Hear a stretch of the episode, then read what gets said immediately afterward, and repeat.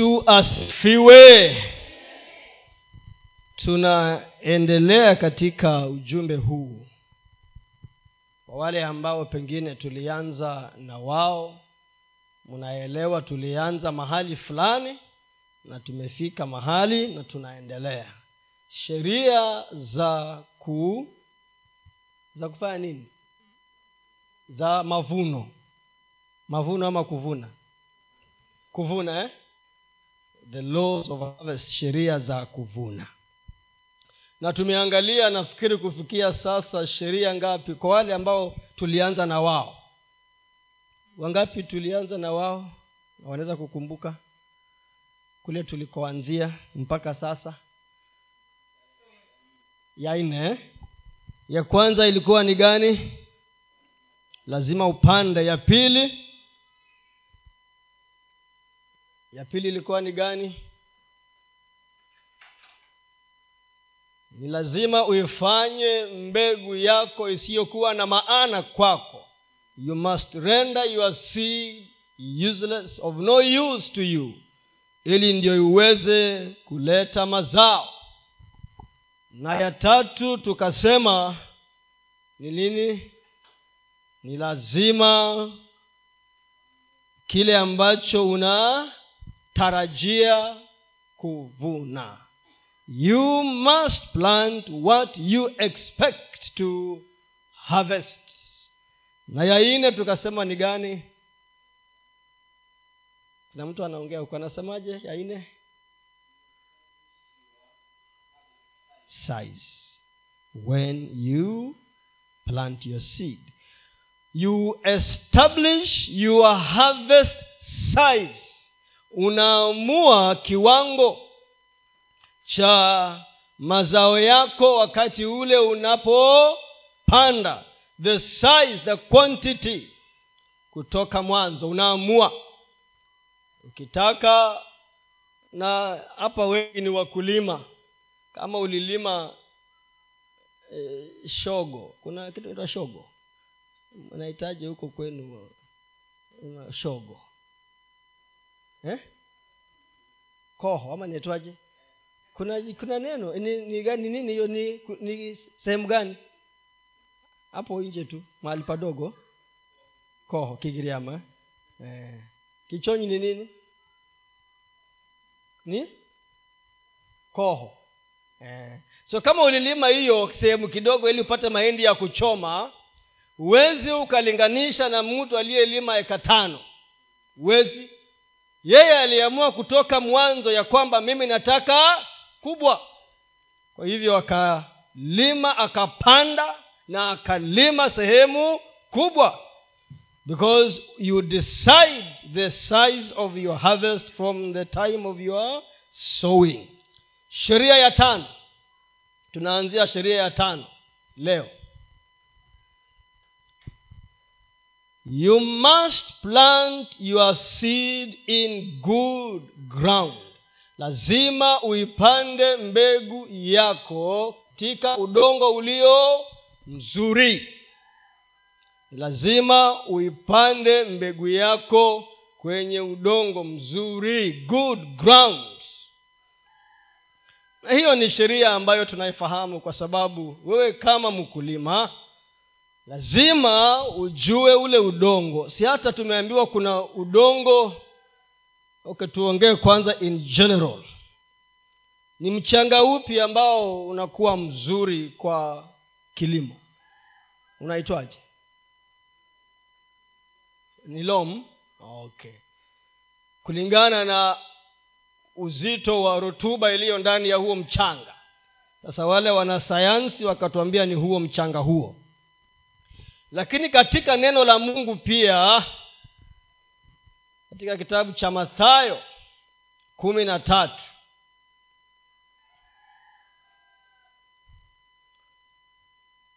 kwanzia mstari wa ngapi? Nipe mstari wa nane. Mstari wa nane. Lazima upande mbegu yako kwenye udongo mzuri kuna ile habari ya mpanzi aliyeenda kupanda. Na hizo mbegu zake zikaanguka katika maeneo manne. Sehemu ya kwanza ilikuwa ni gani? Ilianguka juu ya kwa barabara on the wayside mahali ambapo hakuna mchanga hakuna nini. Ya pili ikawa ni juu ya mawe ya tatu ikawa ni juu ya miba na ya nne kwenye udongo mzuri. Na ikafananishwa na neno la mungu linapokuja katika maisha yetu katika mioyo yetu ya kwamba huenda ikawa hata na sisi pia mioyo yetu ni aina moja ya hizo sehemu nne ambazo zilitajwa lakini hapa tunaambiwa nyingine zikaanguka penye udongo mzuri. Penye udongo mzuri.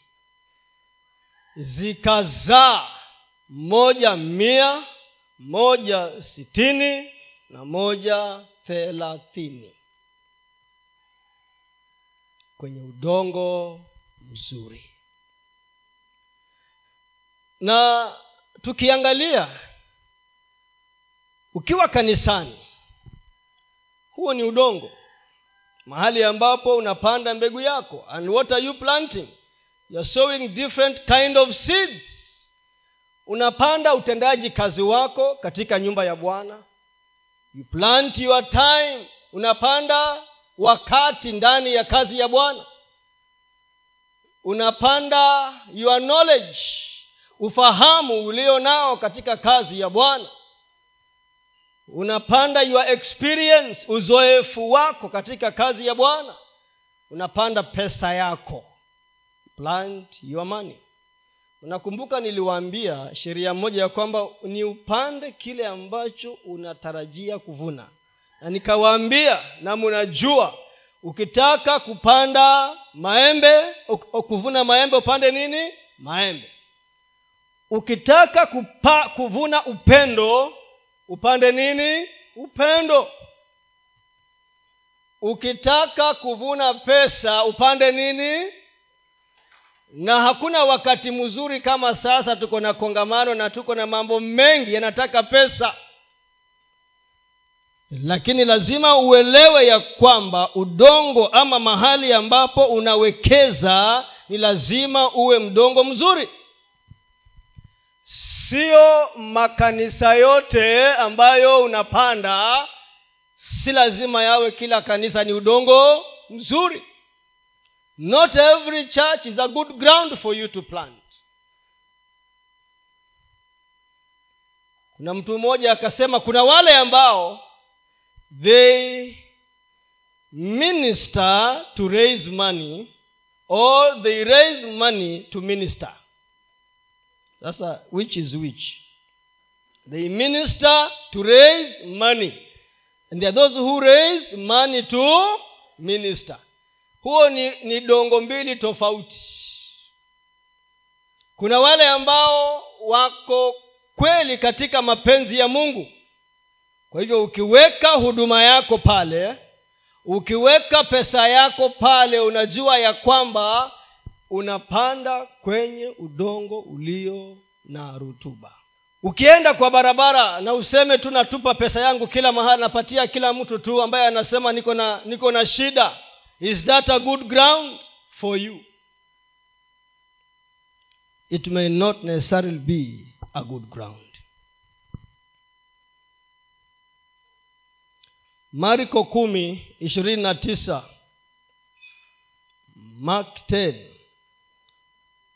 29 to 30 yesu akasema amin nawaambieni hakuna mtu aliyeacha nyumba au ndugu wa kiume au ndugu wa kike au mama au baba au watoto au mashamba kwa ajili yangu na kwa ajili ya injili ila atapewa mara mia.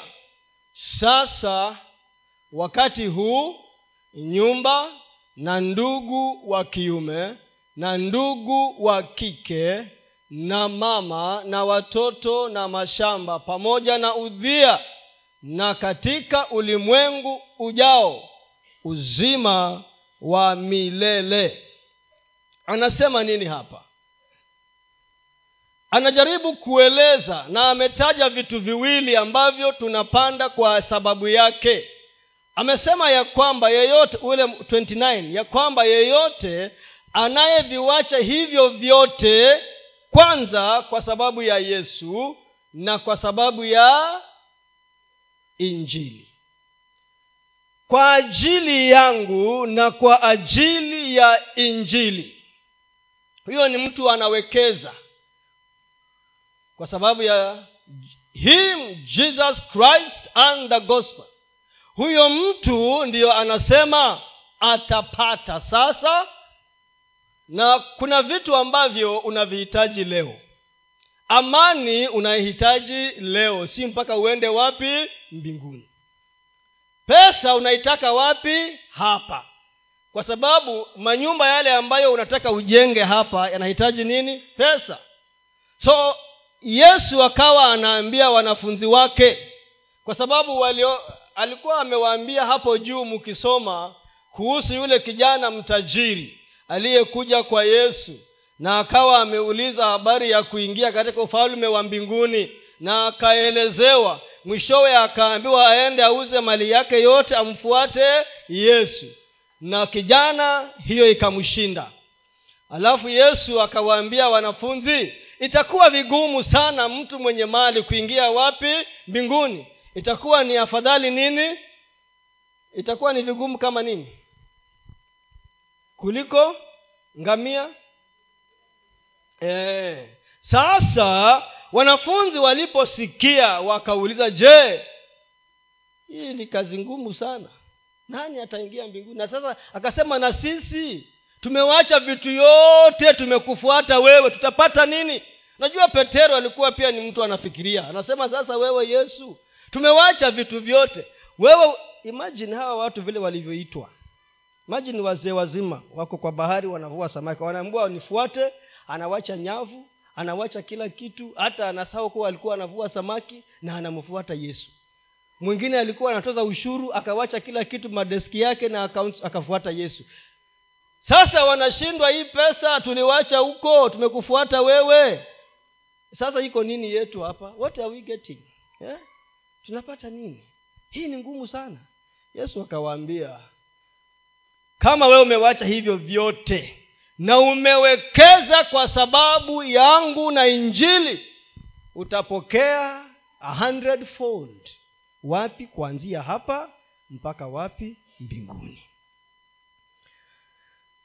so nimewaambia ya kwamba sio kila mahali unapoweka pesa yako ni sawasawa ndiyo kwa sababu kuna schemes nyingi ambazo hata leo ukiweka unapoteza.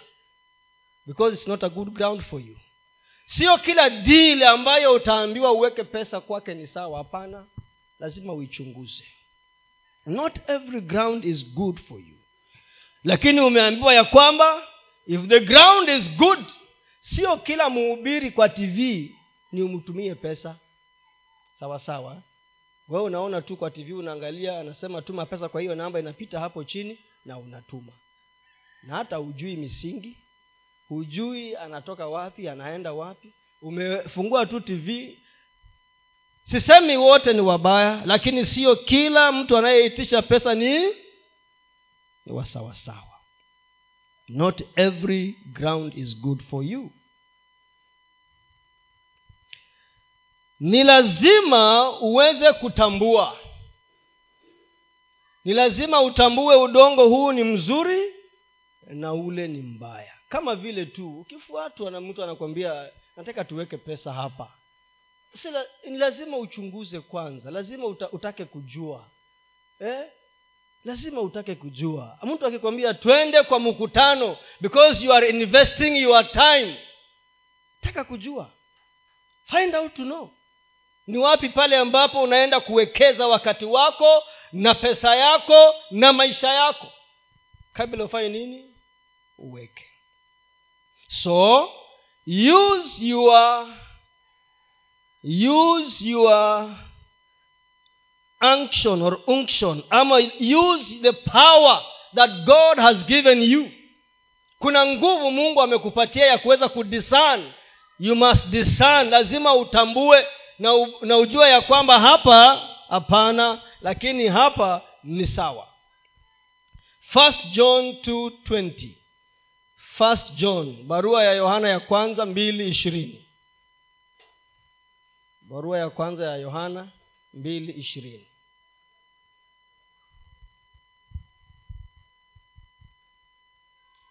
Nanyi mumepewa maf, mume, mumepakwa mafuta na yeye aliye mtakatifu nanyi munajua yote. Mumepakwa mafuta na yeye aliye mtakatifu nanyi munajua yote. Kujua nini? Discernment. Kuweza kutambua. Niwekee kizungu. You must discern. Kwa nini tunaingia kwa mitego? Hatujatambua ama wakati mwingine umeshuhudiwa huko ndani ya kwamba hii toroka. Hapa usiweke hapa usiingie. But you have an anointing from the holy one. You have been set apart specially gifted and prepared by the holy spirit. And all of you and all of you know the truth because he teaches us illuminates our minds and guards us. Hata umeweka mzuri sana. Sikuwa sikuwa nataka uweke lakini hiyo enye umeweka hiyo umeweka mzuri. Imenisaidia. Kuna maneno mzuri mengi. But you have an anointing. Kama wewe unaitwa mkristo na wewe umeokoka jua ya kwamba umepakwa nini? Mafuta. Si yesu akasema roho wa bwana yu juu yangu amenipaka nini? Mafuta. Na wewe kama uko na yesu ndani yako uko na nini? Mafuta. Uko na uwezo wa kutambua. Uko na msaidizi ambaye ndani yako anakushuhudia na unasikia kabisa ya kwamba hapana hapa nitoroke. Hapa toroka. Si hata wazungu walisema when the deal is too good think na wacheni niwaambie wakati ule unaingia kwa shimo inakuanga tamu sana. Wakati ile unadanganywa inakuwa tamu hutaki hata kuambia mtu. Hutaki kushea na watu wengi unaiweka you guard it. Wakati ule tukiwa kwa mabenki wale waliokuwa wanakoniwa na watu wa gold schemes walikuwa hawaongei na mtu. Anapigiwa simu anaambiwa bos niko na gold niko na mercury niko na nini? Lete pesa sijui nifanye. Stori mingi ya uongo na mtu mzima na akili yake banka mzima anaingia kwa box ya bank hiyo sinikashia anachukua elfu mia saba anapatia mkora kwa kaunta ama anaambiwa tufanye biashara ya kununua na kuuza forex pesa za, za kigeni. Siku ya kwanza akampatia elfu laki e, mia moja jamaa akaenda akaleta faida. E, na ni tamu.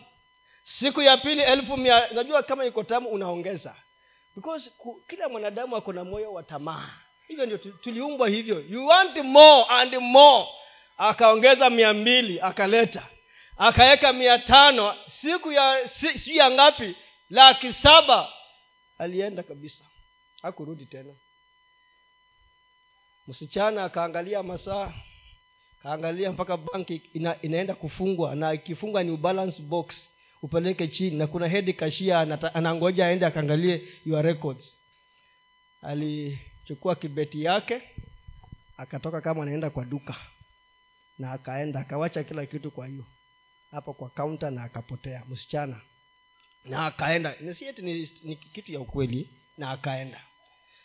So when the deal is too good think twice. But you have an anointing from the holy one you have been set apart specially gifted and prepared by the holy spirit. And all of you know the truth because he teaches us illuminates our minds and guards us from error. Error ni kutupa mbao kuenda kombo kufanya maamuzi ambayo hayastahili. We are, in, we are investing in wrong relationships ambazo ni udongo mbaya hautaleta mazao investing in wrong eh, ministries. Pengine uko hapa na fungu lako la kumi uleti hapa unapelekea mtu wa tv maybe, maybe it is a good ground but, is but according to you ukuja ukule hapa. Si hata we ni mnyang'anyi basi. Eh? Ukuja ukule hapa lakini uende upeleke mahali kwingine. Na hawa ambao wanakulisha hapa the word of god says yule ambaye anakulisha vya kiroho pia wewe na mimi imekupasa ufanye nini? Umulishe vya mwilini is the word of god. Spiritual feeding versus physical feeding. So that we do not go into error. Niulize nyinyi nyote mmekaa hapo mmeokoka Ni- nani ambaye hajawahi weka mahali ambapo sipo na akachomeka? Hapa. Nani ambaye hajawahi okay, nani ameshaichomeka kwa bi- biashara investment kwa deal yoyote. Nani ambaye amewahi chomeka? Weka mkono juu acheni uongo weka mkono juu. Tumechomeka wengi. Kama bado shukuru mungu eh? na haya mafuta yafanye kazi maishani mwako. Haya mafuta. Sisi wa, mimi wakati mwingine nimetupa mbao unasema hey, yes. Na ndani nasikia kabisa naambiwa usiweke hapa. Awa akinasema hey, the deal is too good bwana. Hii pesa ni mingi sana. Nishawaambia hapa mimi nilitupa mbao niliweka pesa kwa, mia, kwa mashamba mpaka leo nangojea. The deal was too good. Mtu namjua alikuja akaniambia mzee ananiita mzee. Unajua wana- wana- wanakujanga hivyo. Eh? mzee kuna shamba hapa kuna hawa jamaa wako na shamba ya beach. Na wakanipatia mpaka allotment letters. Zimesainiwa mzuri. Sasa hawa jamaa wako na hii shamba. Lakini hawana pesa ya kufanya abcd weka kidogo na eka zako hapa kadhaa. Kapiga mahesabu ni pesa mzuri. Nikaweka. From 2012 mpaka leo hii. Hiyo shamba bado ni allotment letter tu mpaka leo. Stori zingine ziko huko nyingi tu nyingi sitawaambia. Lakini mjue kwamba nilifanya nini? Ilichomeka lakini nyinyi mumepakwa mafuta wewe na mimi tumepakwa mafuta tumeandaliwa tunamulikwa tunaonyeshwa hivi ya kwamba this is error and this is right way to go. This is the good ground to invest. Weka pesa hapa. Weka wakati wako. Build on this and you will not go astray. So use the anointing that is upon you to decide which ground is the best ground. Ndio ujue ni mahali gani pazuri kwa kuingia. Mahali gani pazuri kwa kuingia. Ili ndio uweze kupata kile ambacho mungu anataka upate. Jambo lingine use your common sense. Very best. use your common sense common sense ni nini? Kiswahili common sense ni nini? Ni sense. What is common sense? Nataka mnitafsirie ndio nijue kuiongea sababu nimetafuta common sense ni nini? Mwalimu wa kiswahili uko hapa tusaidie. Ah, huisi wa kiswahili? Oh, wesi wa kiswahili na kuonea. Ya tumia hiyo hali yako ile ile ule uwezo uli, kila mtu ako na common sense. Lakini wanasemanga common sense is not common. Kuna vitu vingine viko too obvious. Ya kwamba hatukutarajii ufanye nini? Uingie hapo. Hata tu ile tu basic knowledge. Vitu vinaletwa kwako makaratasi na tupwatupwa hapo wewe unaangalia tu kule mwisho so tutapata ni unajua walikuwa wanakuja kupitia kwa makanisa. Hawa wa matapeli. Wanapitia nini? Makanisa. Wanatuambia ukiweka hii utapata asilimia ishirini thelathini kila mwezi. Hey. wengine hata anakwambia kila siku. Hmm? anakwambia weka hii inazana inalimbikizana. Hasa unashindwa uchumi wa kenya unakuwa kwa asilimia hata tano. Lakini yeye anakwambia kuna biashara ambayo leo hii ukiweka asilimia kumi ishirini kwa mwezi. Na unasema basi unapiga sa ukifika mwaka hey, so nikiweka milioni moja kwanza uko na shilingi hamsini. Unasema ah, nikiweka mia moja nikiweka tena anakwambia ukiweka mingi mara moja ndio inakuja mingi haraka haraka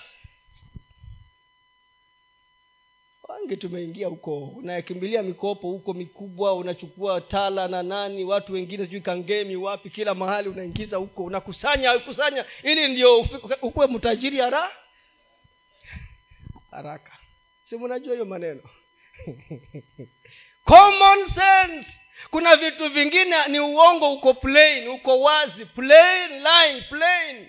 Na wako very sweet language na wewe uko na elimu yako lakini saa hiyo na hii inadanganywa kila mtu. Yule ambaye ako na elimu mingi profesa elimu kidogo yule yaani kila mtu anaingia kwa shimo tu. Use your common sense. Use your common sense. Some things are too obvious. Kuna kitu kinakwambia hii hapana. Then number three inasema hivi ili ndio upande udongo mahali ambako kuna udongo mzuri do your homework. Hmm? investigate. Find out. Find out. Ati mnasikia injili mpya ameingia town. Injili mpya ati anakwambia hey, hujaisikia? Kuna mjamaa ameingia. Huyo mtu amepakwa mafuta bwana ameingia. We hujaisikia hiyo? Hasa unabebwa tu. Find out. Investigate. Taka kujua. Naenda wapi? We hujaijua you are the only one ambayo umepotea. Kama vile eh, wale wanafunzi walikuwa wanaenda ya maus wakamuuliza yesu wewe kwani wewe ndio mgeni peke yako? Hujawaisikia kile kimefanyika wewe na yeye ndio yesu? Eh? you have not heard what has happened. Hujaisikia you are the only one who is a visitor here. Find out tafuta. Mara nyingi watu wengi hata sisi ambao tumekaa hapa tumeingia kwa vyama hatujui hiyo chama inasimamia nini. Hatujui hao wana vyama huko ndani watu wa aina gani. Tumeingia kwa biashara ambazo we have no knowledge at even the basic knowledge. Na hujatafuta. Wewe unataka kuingia uwekeze kwa ukulima wa ng'ombe wa maziwa na ujui hata ng'ombe ya maziwa mengi inaitwaje? Hujui lakini uliona mama keuchi ako na ng'ombe ya maziwa inazaa lita kumi na huendi hata kumuuliza inazaa inatoa? Ni, ni kuzaa maziwa? Inakamuliwa. Na huendi kumuuliza ili ujue you don't investigate which ground is this that you want to invest? Your money your time your effort your every your life. Your life hujui hujui hujui. Na unasema unatoa tu pesa unaletewa una, una sijui zebra sijui ni nini ng'ombe hata nini. Haina kitu unalipa. Vilinifanyikia hata mimi. Niliwa ng'ombe haitoi maziwa. Na niliambiwa hii ng'ombe this hii wewe hata mwenyewe utapenda ndugu yangu. Hey. na kweli he's my cousin. So ni mimi ni ndugu yake. Kumbe jamaa ana dispose ile kitu yeye hataki anakutupia wewe. Find out enda kwa watu ambao wako na utaalam uliza uelewe. Omba mungu piga magoti omba naingia kwa hii biashara iko namna gani? I want to be led to be guided. Nataka ufahamu nataka nijue. Ukitaka nyinyi vijana ah, we ni mzee kweli. Vijana wametoka. Nimekuangalia pole mzee mwenzangu. Hmm? Wanaingia kwa biashara hawajui kunafanywa namna gani. You are just investing. You burn your fingers and burn your life. And then you lose everything. Pesa ile umeng'ang'ana nayo umeenda timboni umepiga mawe alafu kuna mjamaa anaingojea hivi. Yani yani ume, ume, yani ume, sweat of blood. Na mjamaa anaingojea. Na ana huruma. Atafyeka aende nayo alafu unasema i wish. Kuna watu wamepoteza their life savings. Miaka yote wamefanya kazi. Inapotea tu namna hii. Haya. Plant in a good ground. Panda katika udongo ulio mzuri. But at the end of the day ni kwa sababu ya yesu na kwa sababu ya injili. Lo namba eh, nataka nikimbie kidogo. Hebu kwanza niwekee wakorintho wa kwanza tatu sita kabla nitoke hapo. Wakorintho wa kwanza tatu sita. Eh, hii mnaijua sana. Najua kuli, hii kanisa kulikuwa kuna ni kama kuna vita. Kulikuwa na, na mga, si hapa nasema hii kanisa ile pale nasoma ile kanisa. Ile ya wakorintho wale. Kulikuwa na matatizo pale. Walikuwa wanashindana hmm? wanashindana wanasema paulo yeye ndiyo mwenyewe ndio wengine ni wa apolos wengine ni wa paulo. Sasa wale wafuasi ambao unajua saa zingine hufanyika katika makanisa. Mshirika anaweza kuwa anasema mimi ninabambika sana na mhubiri fulani. Mwingine anasema mimi nabambika sana na mhubiri fulani. Alafu hao washirika wanaanza kubishana. Hmm? sasa mpaka unashindwa. Hawa wahuduma wote wawili si wote mungu ni mmoja. Ndiyo paulo akabidi awaambie ya kwamba paulo alipanda alibunisha. Apolos naye akaja akanyumwagia maji akanyunyizia. Lakini anayeleta ongezeko na mazao ni nani? Ni mungu. God. So unapotafuta udongo na unapoweka pale pesa maisha yako wakati wako ujuzi wako wewe jua ya kwamba ni mungu ndiye atakayeleta ongezeko. Muhimu ni udongo uwe ni udongo ulio wa sawa. Good ground.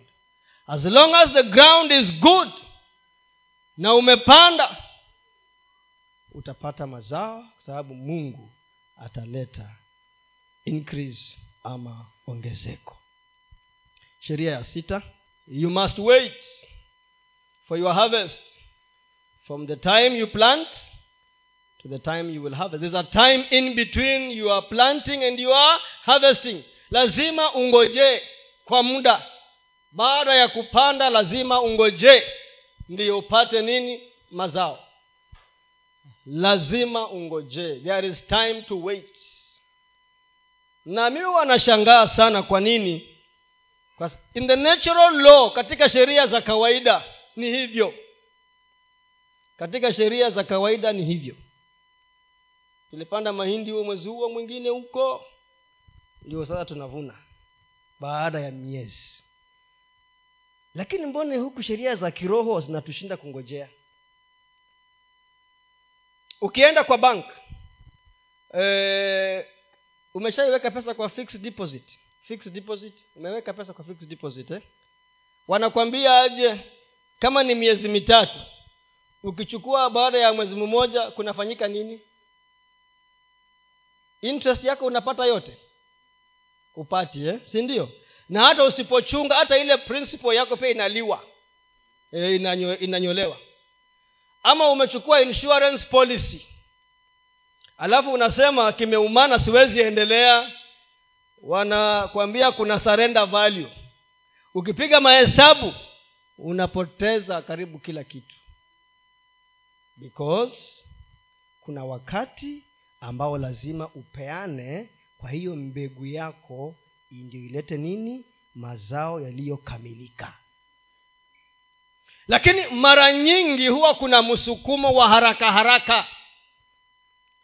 Na tunashindwa kungojea kwa ule muda ambao ni ifuate ili ndio tuweze kupata mazao yetu.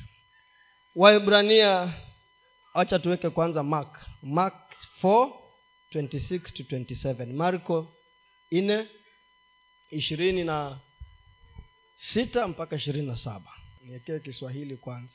Akasema ufalme wa mungu mfano wake ni kama mtu aliyemwaga mbegu juu ya nchi mm-hmm.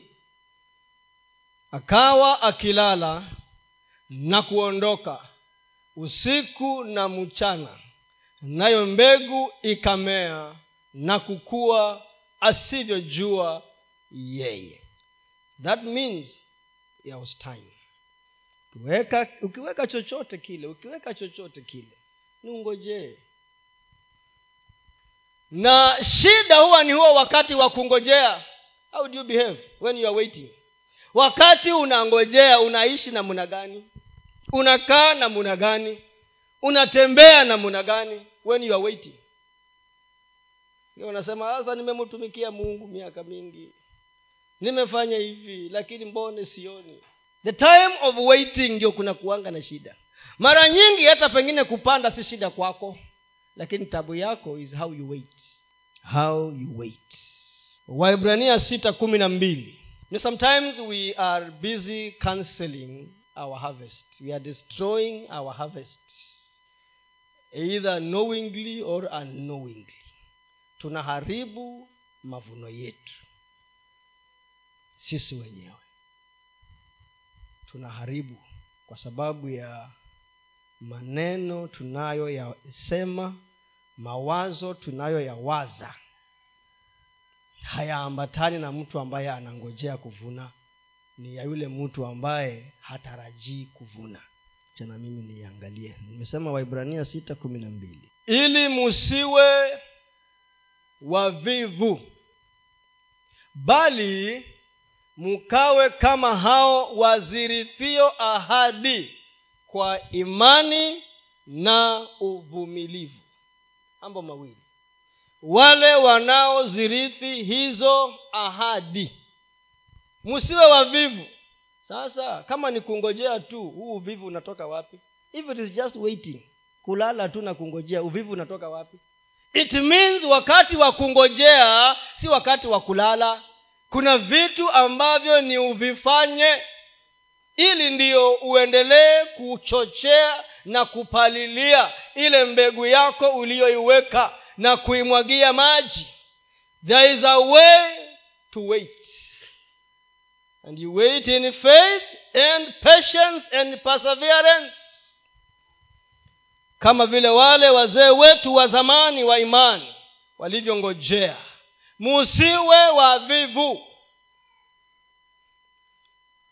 Wakati umepanda mbegu yako haimaanishi ya kwamba unawacha kuomba.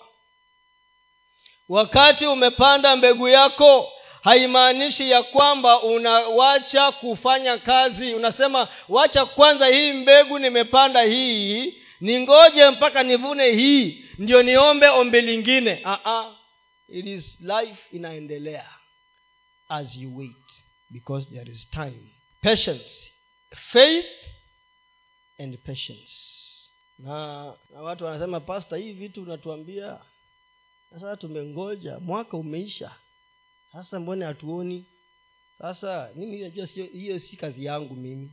Mi kazi yangu ni kukufundisha. Hiyo nyingine ni wewe ungojee na anayeleta ongezeko sio mimi ni nani? Ni mungu. So you wait. And as you wait you, con, you confess positively kadri unavyongojea unakiri sawasawa na matarajio uliyo nayo kulingana na mbegu uliyopanda. Sisi ambao ni wazazi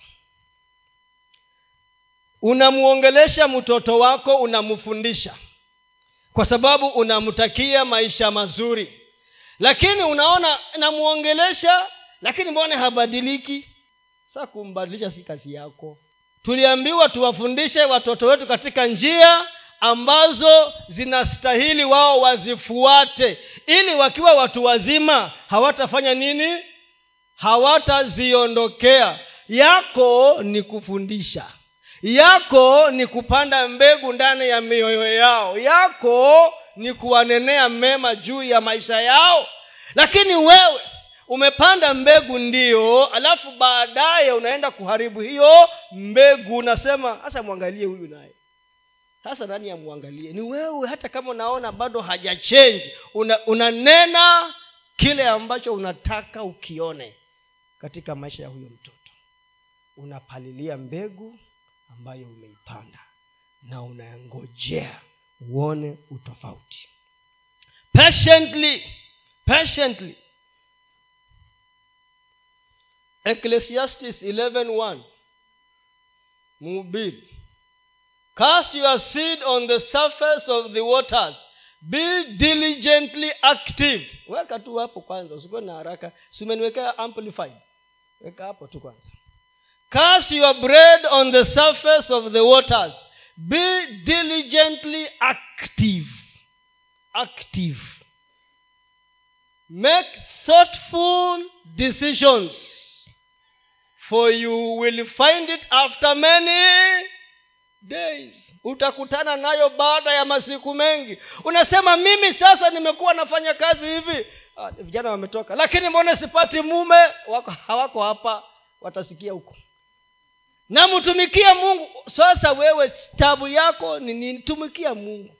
Hayo mengine wachia nani? Mungu. You will find it many days baada ya masiku mengi sasa siku za wengine ni chache. Naweza panda na yangu ikaja haraka. Useme mbona sasa ama mwende kwa maombi nyote kama group na nyote mnaombea kitu kimoja. Baada ya muda mchache mwingine yako ni ewe yangu kwani mbona yangu haiji? Yako na yake ni tofauti. Yeah. na mungu ndiye anajua aliye tayari kupokea ni nani na ambaye hayuko tayari kupokea ni nani sasa wewe kazi yako ni cast your bread on the surface. Weka huko. And then be diligently active. Endelea na maisha yako ukimtumikia mungu. Endelea ukifanya maamuzi. Kuna maamuzi mengine utafanya utaharibu mbegu yako haitatoa mazao. Haitatoa kwa sababu ya maamuzi ambayo unayafanya yanaathiri mbegu yako uliyoiweka. Hauwezi kuwekeza kwa huduma yoyote ile na kila siku unanena kinyume cha hiyo huduma. Imagine wewe ni mshirika hapa unatoa sadaka yako lakini ukitoka nje wewe ndio the biggest criticizer wa kila kitu. Huwezi you are destroying your own seed hiyo mbegu yako wewe una, un, kama umeichemsha na umeipanda alafu unaenda kumwagia maji ya moto hapo. Unaizika. Haitamea haitaleta mazao. You cannot prosper in a place you hate you dislike huwezi make thoughtful decisions because you find it. Hebu weka kiswahili utakutana nayo huko mbele. Tupa chakula chako juu ya maji maana utakiona baada ya siku nyingi hii kiswahili inakuanga very mean kuanga very mean. Kuanga na ucheo mingi sana. Iongei mambo mengi. Mbona hawana kiswahili ya, ya amplified iko? Lakini the point mumeipata. Tupa chakula chako usoni pa maji maana utakiona baada ya siku nyingi. Amen ndio hiyo. Utaiona baada ya siku nyingi. So don't cancel your harvest. Don't destroy your harvest. Usiharibu. Kwa sababu ya vile ambavyo unajitokeza kila siku wakati unatoa sadaka yako kwa moyo wako kweli huwa unaamini ya kwamba napanda mbegu ama tu ni richo ama tu ni mtaratara wa kanisa? Kwa moyo wako unasema unamwambia mungu na furaha ndani ya moyo wako ya kwamba ninapoenda kuweka hii mbegu najua ya kwamba napanda mbegu na natarajia nini? Mazao. Na uendelee kuinyunyizia maji hebu niwekee ayubu sikukupatia lakini niwekee ayubu 22 22 ndio niende kwa hiyo sheria nyingine alafu nimalize hapo. 22 job.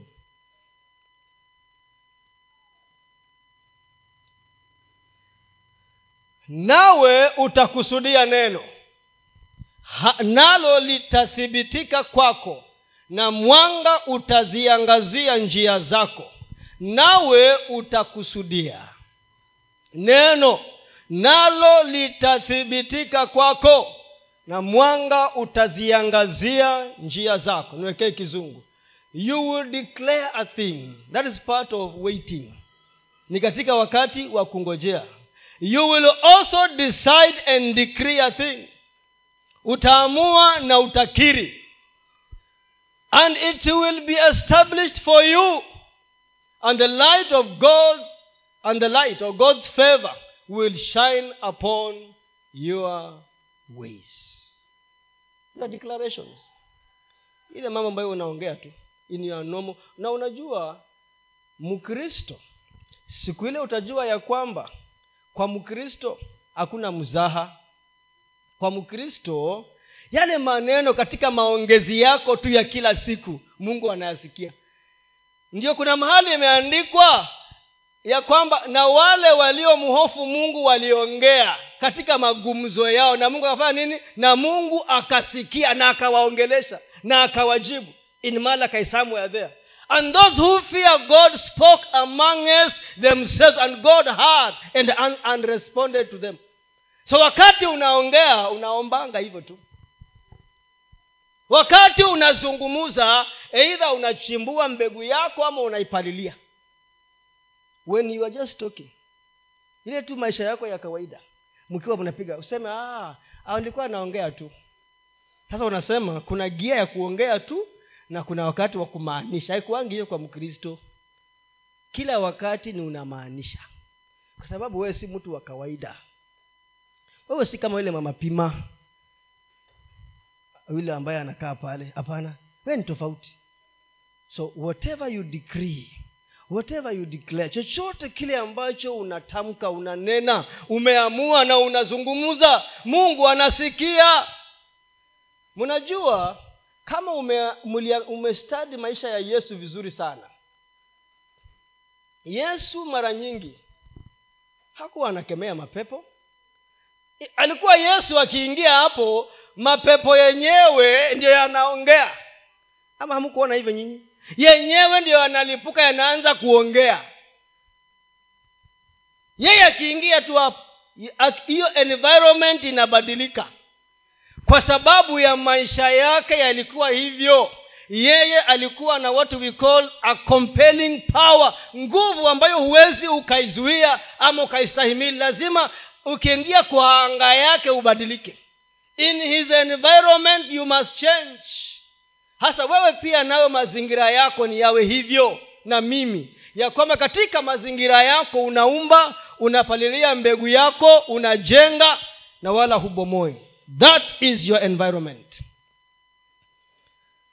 Kwa hivyo lazima mawazo ma, kitu kinachotusumbua ni mawazo yetu yanapozuka na kutaka kuharibu kile ambacho tunatarajia mawazo yetu na kunung'unika kwetu na kulalamika. Hata ukiangalia kwa bibilia wote walionung'unika mungu alidili na wao. Wote waliokuwa na mioyo ya kutokuwa na shukurani na kila wakati kunung'unika. Na njia moja ya kupalilia ni kutoa shukurani kila wakati mtu aliye na moyo wa shukurani kila wakati ni mtu anayepalilia mbegu yake wakati anangojea. When you are waiting moyo wa shukurani ni inakusaidia wewe kupalilia mbegu yako. Kwa hiyo wazo lolote linalozuka kinyume na ile mbegu yako umeipanda dili nayo bring it down hivyo ndio wakorintho wa, pili kumi tano inatuambia hivyo. Wakorintho wa pili kumi tano inasema mawazo imaginations. Hmm? mawazo yanayoinuka kinyume lazima uyashushe. Wazo kama linakuja unaliambia ninakujua wewe mahali umefika rudi. Mawazo ambayo yanataka kukuondoa katika kungojea kwako lazima ukabiliane nayo tukiangusha mawazo na kila kitu kilichoinuka kijiinuacho juu ya elimu ya mungu na tukiteka nyara kila fikira ipate kumtii kristo. Kila mawazo. Mawazo yanazuka. Unaanza kunung'unika tu. Eh? hisi ambao tumeoa na kuolewa pengine kuna kitu ni chukizo kwako kwa yule mwenzako sasa umeenda kuomba. Si umshukuru mungu tu hata kama siku ya kwanza uone kitu kimebadilika. Bado anakuja hata ndio anaongeza moto. Unasema sasa mungu sinilikuomba hii ni tabu gani hii? Hapana. Hayo mawazo dili nayo eh? hayo mawazo dili nayo ndio saa zingine huwa na, napenda kusikiza archbishop harrison nganga. Huwa napenda kumsikiza saa zingine kuna vichekesho. Harrison nganga. So akawa anaongea kuhusu mambo ya ndoa. Akawa anasema kuna tofauti ya mke mpya na mke wa zamani. Sijui kama hapi wako ni mpya ama ni wa zamani. Wewe ndio the latest hapa nikiangalia wale ambao tulivukisha hivi karibuni. Akawa anasema kuna wakati utakohoa. Wewe ndugu samson. Na akuuliza umeniita? Alafu kuna wakati utakohoa. Kwambia si ukufe. Kohoa mpaka ukufe. Eh? uache kusumbua hapa. Eh? Eh? akasema kuna wakati atakwambia wacha nikuoshe mgongo. Siku ingine atakwambia kila mtu ako na mgongo wake dili na yako. Sasa unaweza kuwa umeona vitu inakutatiza na unamwambia mungu badilisha huyu mjamaa. Na wewe ubadiliki. Unataka yeye abadilika hata badilika. Kwanza wewe badilika. Na inachukuanga you see even that prayer is an investment. You are planting prayer. So when you pray wait so umeenda umefunga siku tano umerudi. Ukifika hapo naangalia hiyo sura imekaa hapo. Unaangalia hiyo sura ya kazi. Nametoka kwa maombi siku tano kufunga kavukavu nasema mungu jameni sasa hii ndio vitu gani? Si nilipata breakthrough kwa maombi. Mbone sioni hapa? Hapana. Give it time. Endelea kunyunyiza. Mshukuru nani? Mungu tell him thank you. Najua ya kwamba huyu umebadilisha. Maana mimi nimebadilika. Thank god as you wait. Tukiangusha mawazo na kila kitu kilichoinuka hiyo ndiyo kazi ya shetani akuletea nini? Mawazo. Ili yakunyang'anye to rob you of your harvest. Ni lazima uyanenee yale mawazo na chochote kinachoinuka juu ya elimu ya kristo ukiweke chini. Na ukifanya hivyo mungu wa mbinguni. Mungu wa mbinguni. Nimeongea sheria ngapi? Moja. Tumeongea sheria ngapi? Ni mbili eh? wacha zitoshe hizo. Kama ni mbili tani nyingi. Wacha hizo mbili zitoshe. Nitamalizia hapa. Ah, wacha hiyo nitamalizia hapo. Ili tuombe tunaongea kuhusu there is time to wait. Kuna wakati lazima tungojee patiently. Kwa uvumilivu. Tuache mungu afanye kazi yake. Sisi kazi yetu ni kuchunga mbegu zetu na kupalilia na kunyunyizia na kuendelea kumwambia mungu asante na kuendelea kupanda zingine na zingine na zingine. Ili ndiyo mazao yanapokuja tutamwambia bwana asante kwa sababu tuliyaona haya kabla yafike. Tuliyaona hayo mazao kutoka mbali. Hiyo wanaambia vijana ombea mume wako hata kama ujaolewa ombea mume wako. Wachana na mambo ya kukula pisa kila wakati. Ombea mume wako ombea mke wako ombea watoto wako. Hujawaona lakini katika maeneo ya kiroho ombea hata wajukuu wako. That is an investment you are sending. Is a seed you are sending. After many days you will see it. After many years. Hata kuna mengine utayala wewe yataliwa na mjukuu wa mjukuu wako. But you unapanda mbegu yako unaipatia muda ili iweze kuleta mazao. Wacha mungu aweze kutusaidia na awachilie tu neema katika mioyo yetu na maisha yetu ya kuelewa ya kwamba sheria hizi they are just simple laws lakini ziko na nguvu kama tutaziwekelea tutawekelea mkazo na kuzifanyia kazi. Na naamini ya kwamba mungu atatuletea mazao kwa wakati wake ambao amekusudia katika maisha yetu. Bwana awabariki sana